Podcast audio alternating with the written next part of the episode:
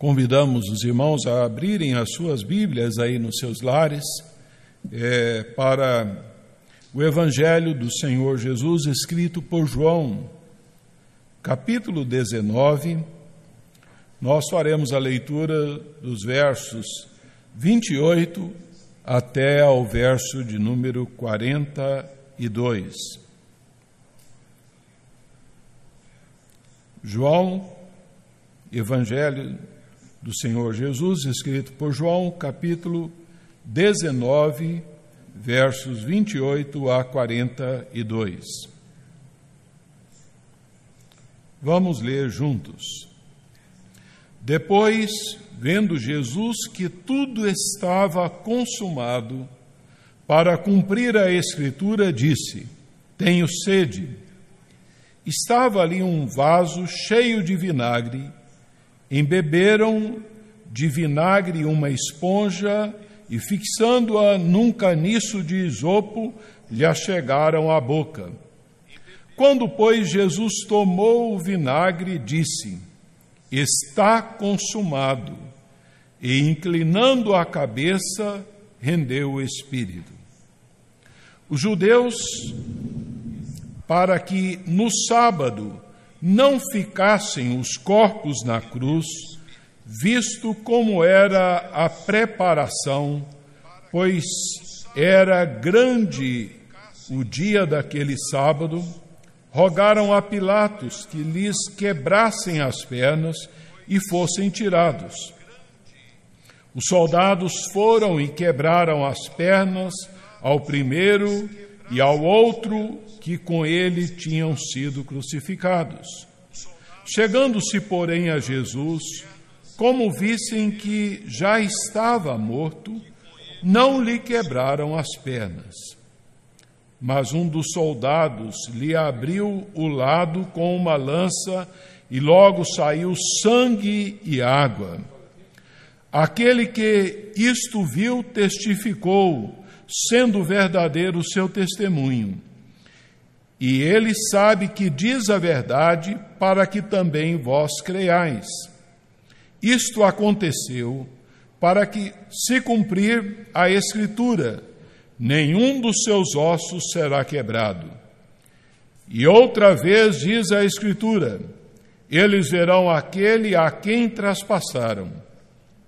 Depois disso, José de Arimateia, que era discípulo de Jesus, ainda que ocultamente, pelo receio que tinha dos judeus, rogou a Pilatos que lhe permitisse tirar o corpo de Jesus. Pilatos lhe permitiu. Então foi José de Arimateia e retirou o corpo de Jesus. E também Nicodemos, aquele que anteriormente viera ter com Jesus à noite, foi levando cerca de cem libras de um composto de mirra e aloés. Tomaram, pois, o corpo de Jesus e o envolveram em lençóis com os aromas, como é de uso entre os judeus na preparação para o sepulcro. No lugar onde Jesus fora crucificado, havia um jardim, e neste um sepulcro novo, no qual ninguém tinha sido posto. Ali, por causa da preparação dos judeus e por estar perto o túmulo, depositaram o corpo de Jesus. Vamos orar mais uma vez. Senhor nosso Deus, nós acabamos de ler essa porção da tua palavra tão preciosa que leva os nossos olhos, ó Deus, e o nosso coração lá para este quadro tão triste registrado aqui nas Escrituras. Nós, ó Deus, neste momento, lhe rogamos que o Senhor que conduziu por meio do Espírito Santo o registro, ó Deus, desta palavra. Traga agora, ó Deus, ao nosso coração, traga, ó Deus, à nossa mente a compreensão, ó Deus, daquilo que vamos meditar e buscar compreender em relação a esse quadro aqui registrado. É o que nós lhe suplicamos no nome de Jesus Cristo. Amém. Queridos irmãos, todos os anos nessa época, a época da Páscoa ou também na celebração do Natal, é, os cristãos verdadeiros, eles experimentam assim um misto de alegria ah, e conforto espiritual e paz mas ao mesmo tempo uma certa tristeza e desapontamento. Isto porque, ah, no caso da celebração do Natal, que consiste na encarnação do Senhor Jesus, o Emanuel, o Deus conosco, é, para muita gente influenciada pelos inimigos da verdade, ah, celebram o Natal é, simplesmente constituindo-se ali em troca de presentes ou então focalizando ali na figura do Papai Noel. De modo semelhante, a celebração da Páscoa para uma grande expressão da população, é, especialmente em nosso país, ele é então a apenas uma época em que grande parte da população passa ali então a comer uma comida especial ou a, e assim a atenção a ovos de chocolate, sem então, na grande maioria, dar atenção à mínima lembrança à paixão e morte de, do Senhor Jesus e muito menos em relação, assim, ao significado e à importância que teve a morte do Senhor Jesus. A narrativa de João, que nós acabamos de ler, ela ah, nos comunica com clareza dois quadros da vida e o ministério do Senhor Jesus: sobre a sua morte e sobre o seu sepultamento. Nossa intenção é analisar, então, biblicamente, em continuidade ao que ouvimos ontem pelo reverendo Misael, estas duas expressões do credo apostólico, por nós crida e declarada. Conforme é, o credo apostólico, Creio em Jesus Cristo, o qual padeceu sob o poder de Pôncio Pilatos, foi crucificado, morto e sepultado. A morte e o sepultamento do Senhor Jesus, estas duas expressões aqui do credo apostólico, elas destacam e ratificam uma confissão histórica da igreja acerca da realidade da vida e da morte do Senhor Jesus. A crença cristã, ela não é um produto da imaginação de alguém. Ela não está baseada em uma lenda. A fé cristã, ela é uma fé histórica ela tem profundas raízes no solo da história. Por isso que o credo apostólico, ele diz que Jesus padeceu sob o poder de Pôncio Pilatos, foi crucificado, morto e sepultado. A menção de Pilatos, ela é muito importante porque ela aponta para a historicidade da fé cristã. Esta citação tem o propósito de confirmar a crucificação como um evento histórico irrefutável. negar a existência de Jesus, negar o seu sacrifício, negar a sua morte, sua a seu sepultamento, sua ressurreição, seria o mesmo que negar a existência de Pilatos, o governador ali então da Judéia. O Novo Testamento ele cita o governador Pilatos várias vezes com referência ao sacrifício de Cristo Jesus na cruz. O Senhor Jesus, o Filho de Deus, ele foi crucificado quando ali então Tibério era o imperador de Roma. Pôncio Pilatos era então o governador romano da Judéia. A fé cristã ela está estabelecida é, em acontecimentos que tiveram lugar na história, ah, ocorreram em um lugar determinado. Ocorreram ali então na cidade de Jerusalém, né, no período do Império Romano. É bem verdade que a fé cristã, ela não necessita de comprovação histórica para determinação da sua credibilidade. Mas nem por isso deixa de ser absolutamente verdadeira e digna de confiança. Quando alguém ah, é, é, convidado a crer em Jesus, ah, não é, está então convidando a pessoa a crer em uma lenda, a crer em um mito, mas a crer então em Jesus, ah, o Filho de Deus que se encarnou, se fez homem a crer em Jesus, o Deus encarnado, personagem histórico, com a sua linhagem familiar, ali então conhecido é, ali como o filho do carpinteiro. Jesus, então, que tinha o seu endereço, que tinha então a sua residência ali então em Nazaré.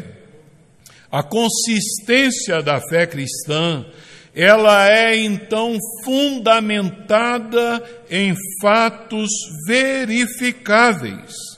Esses registros, eles ah, é, estão ah, fortemente documentados nas Escrituras a palavra de Deus e também documentados ao longo da história de Deus, da igreja ah, por todos os séculos.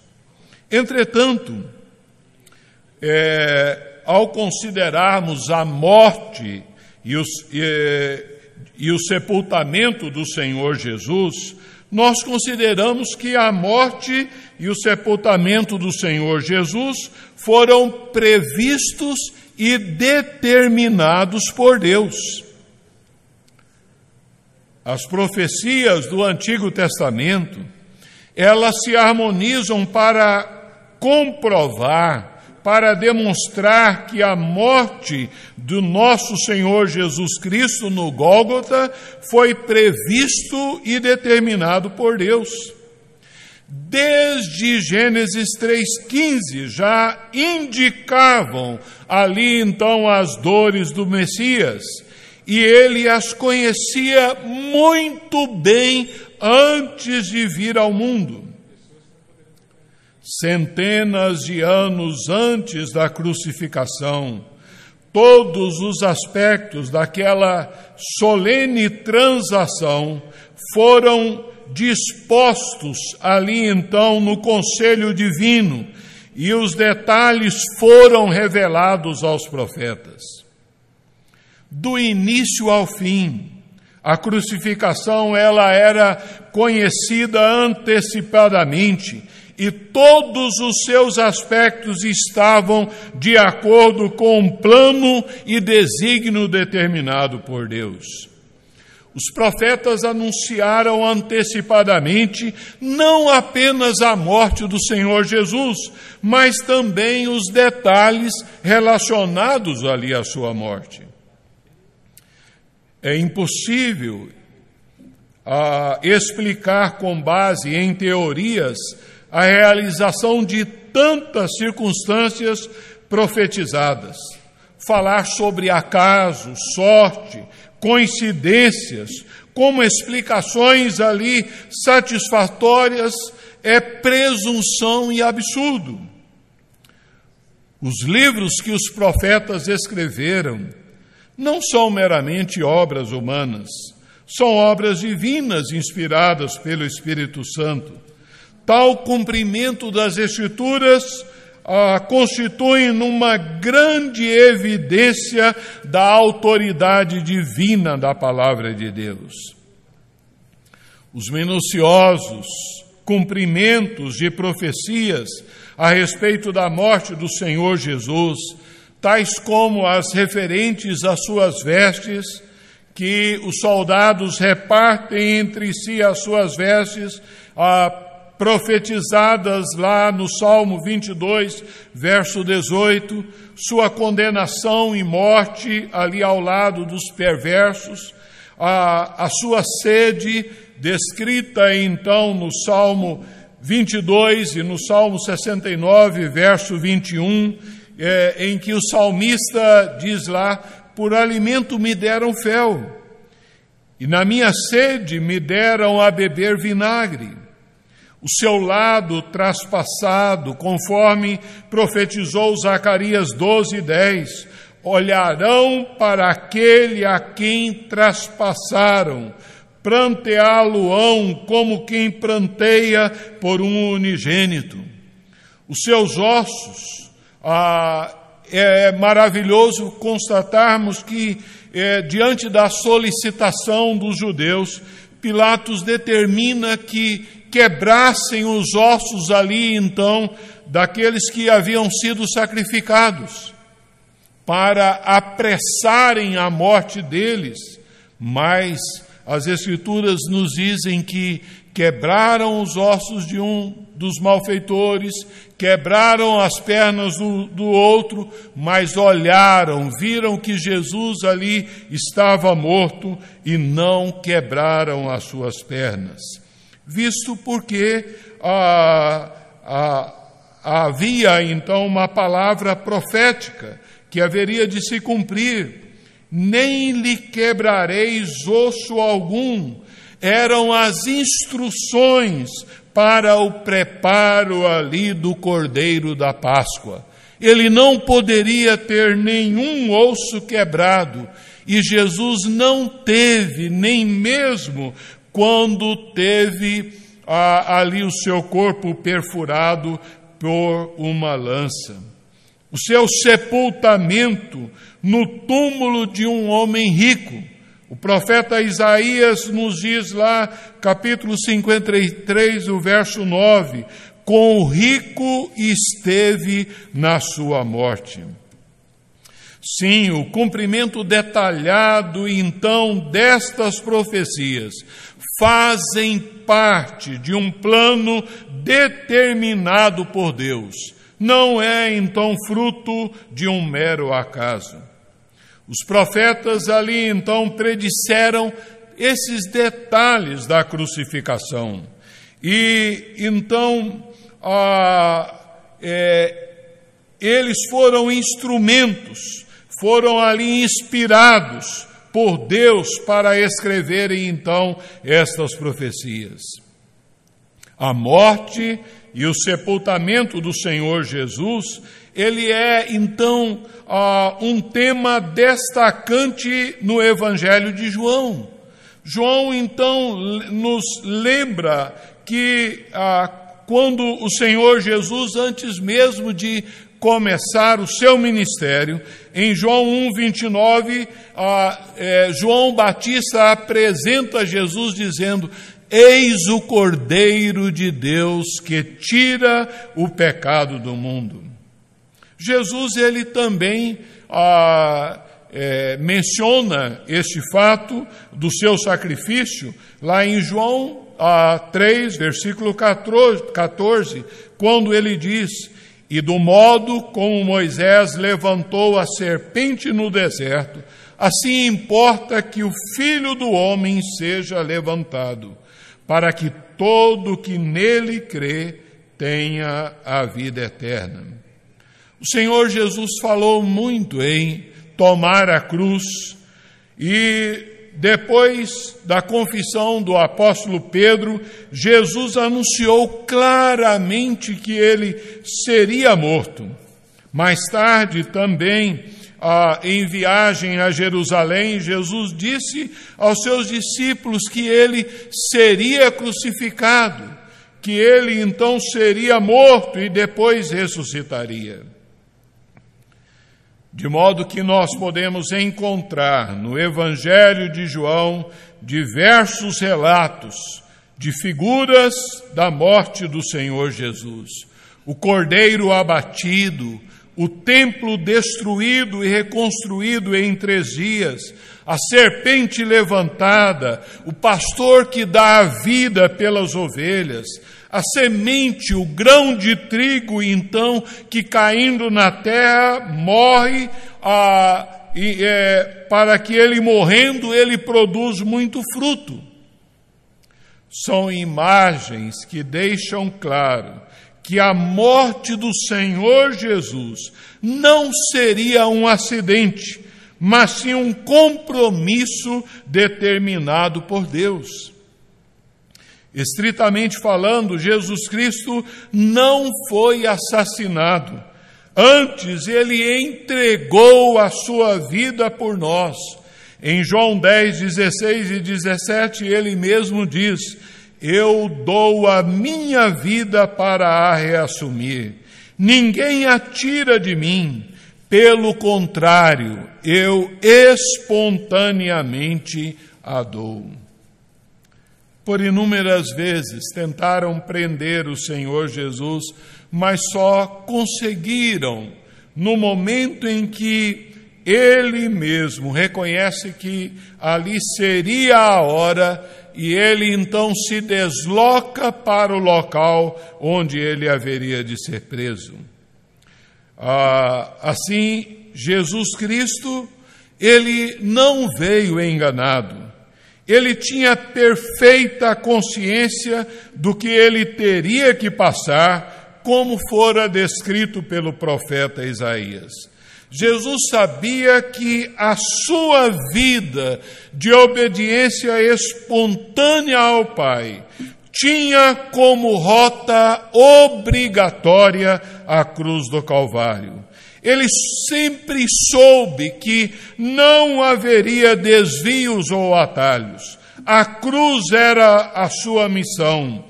E ele tinha certeza, porque esta era a única alternativa para a salvação do seu povo.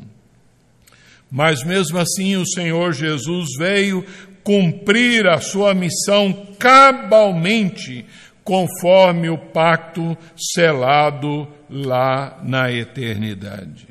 De maneira que, ao olharmos, ao recitarmos o credo apostólico, que Jesus foi morto e sepultado, estas expressões, elas também constituem num ato vicário e resgatador do Senhor Jesus.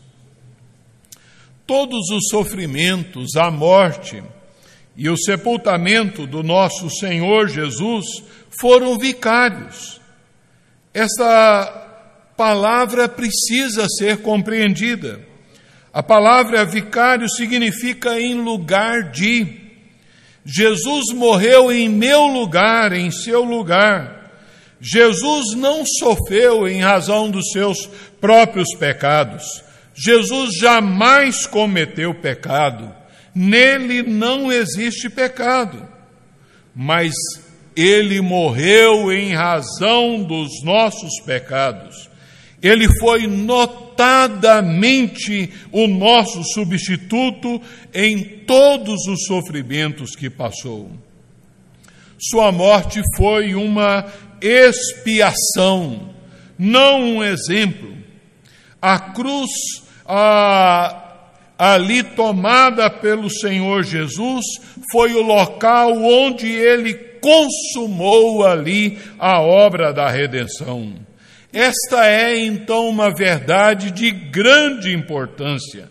Esta é uma verdade da qual as Escrituras falam frequentemente e sempre com tons ali contundentes, conforme vemos o apóstolo Pedro em 1 Pedro 2,24, ele diz: Cristo, ele mesmo carregou em seu corpo sobre o madeiro os nossos pecados.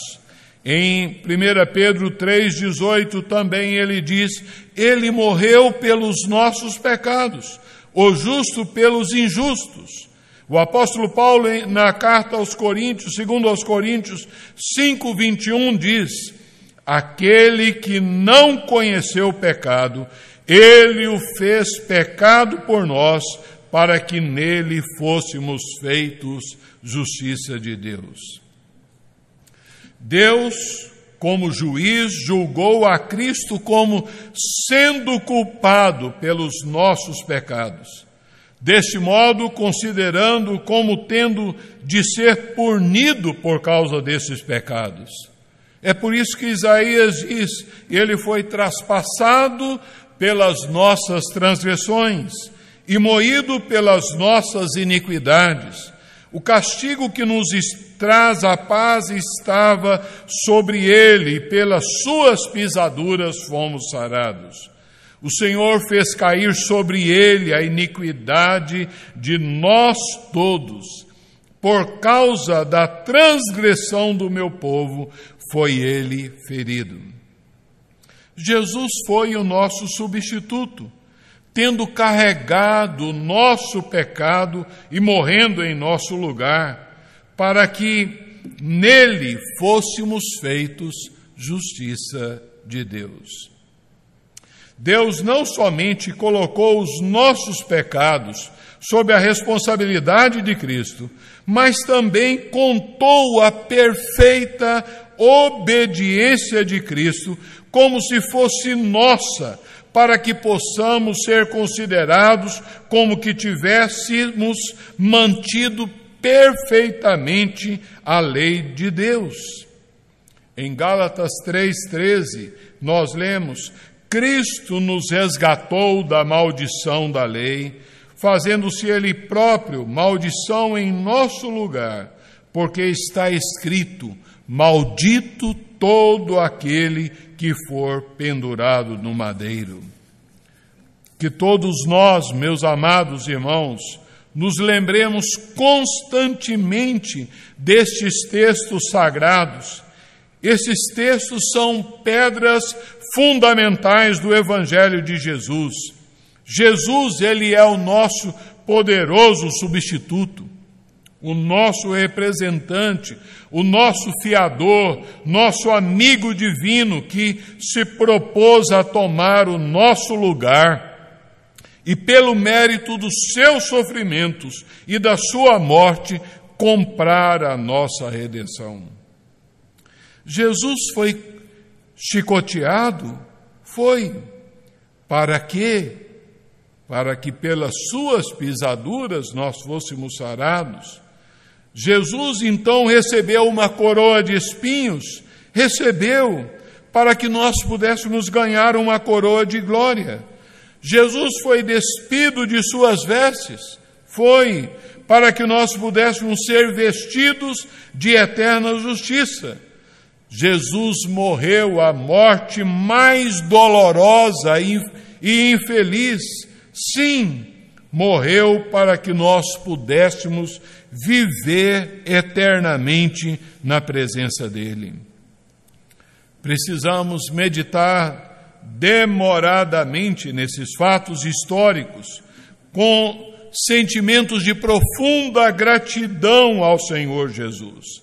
A obra de Jesus Cristo foi feita em espírito voluntário ele assumiu o nosso lugar sob o estigma de maldição, resgatando-nos então ah, do decorrente estado de condenação por livre graça do Senhor Jesus.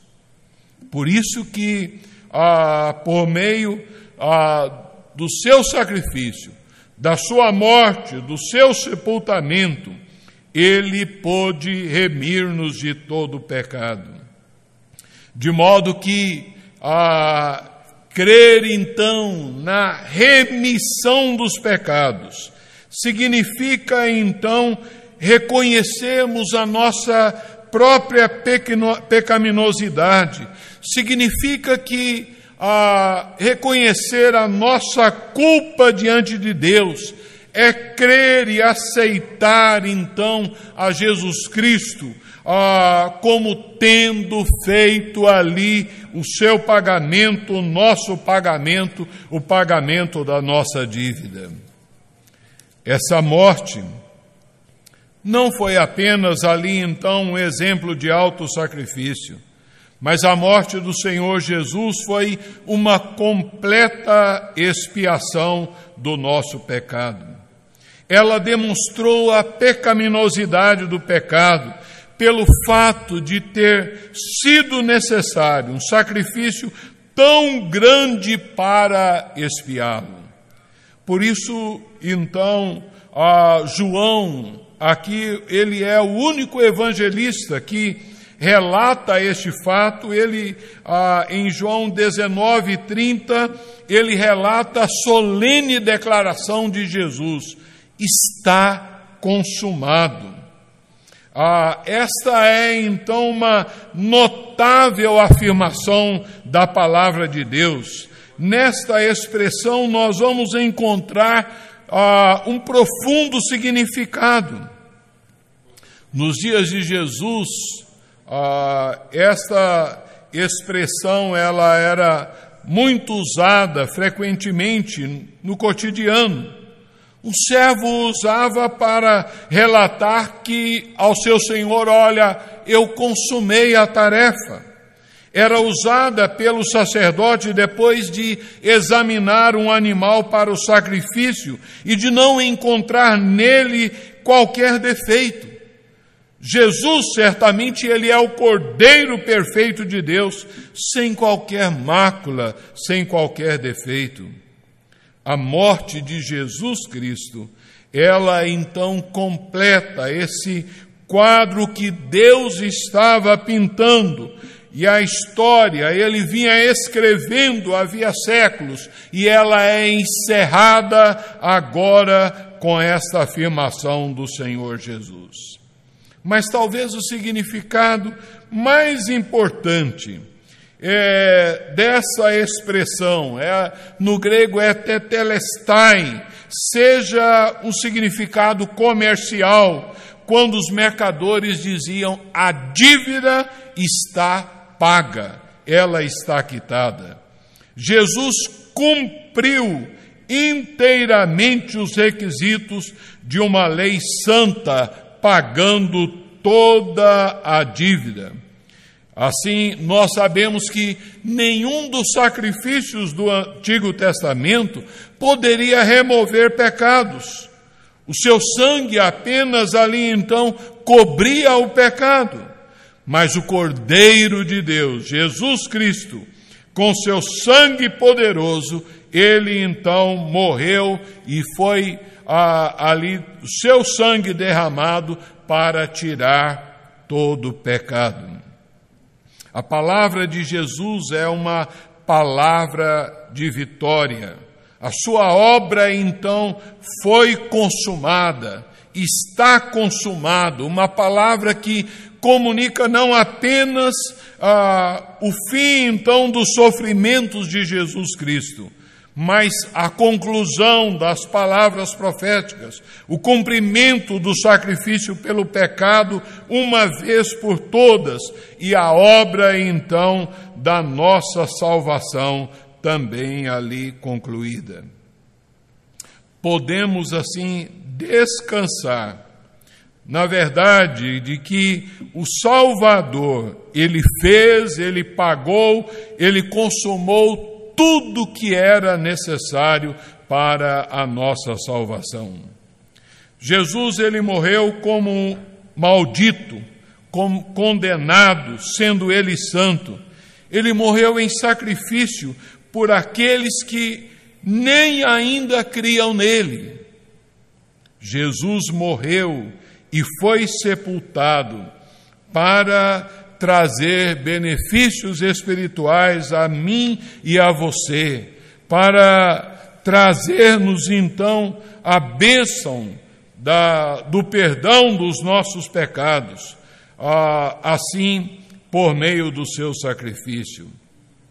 Nós devemos então entender que a obra de Cristo ela envolve a vida de todos os crentes, todos os fiéis do passado, do presente e do futuro.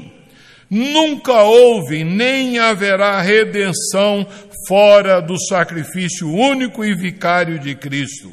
A obra de Cristo, ela é então completa e suficiente. É por isso, meus queridos, que a morte de Cristo, ah, é por meio dela que nos é concedido perdão de pecados, a paz com Deus, a segurança da vida eterna. Você tem experimentado estas bênçãos do sacrifício de Jesus, tendo crido nele como seu Senhor, como seu Salvador. No entanto, é preciso então que compreendamos que as bênçãos da morte de Cristo não vêm então ao homem automaticamente. Elas acontecem na vida daqueles que se submetem a Deus, que ah, num procedimento honesto, corajoso, reconhecem os seus pecados, reconhecem que são pecadores e, e colocam a sua fé na pessoa de Jesus como seu único e suficiente Salvador e é, deixam que os seus corações sejam inclinados ali então para buscarem amar e obedecer ali à palavra de Deus. Portanto, nós devemos lembrar que coelhos de pelúcia, ovos de chocolate, nunca servirão como sinal de salvação. Somente o sangue de Jesus, só o sangue de Jesus pode nos lavar e nos purificar de todo pecado.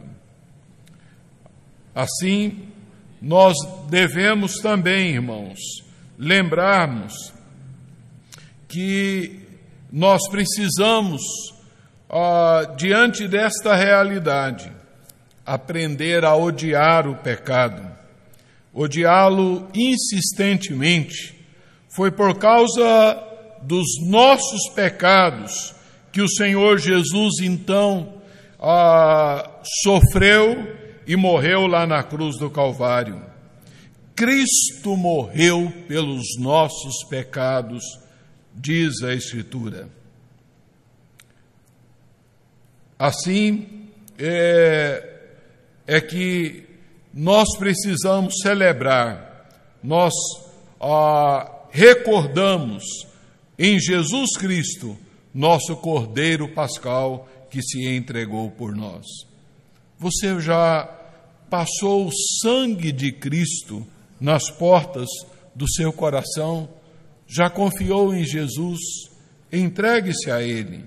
Reconheça que, quando então, meu irmão, minha irmã, nós expressamos ah, através do credo apostólico que Jesus foi morto e sepultado, nós testificamos uma confissão histórica que Jesus é uma pessoa histórica que veio ao mundo e viveu entre nós. Esta é uma verdade que foi prevista e determinada por Deus. É uma verdade que constitui no ato vicário e resgatador de Jesus para a nossa salvação. Que Deus assim nos abençoe. Amém.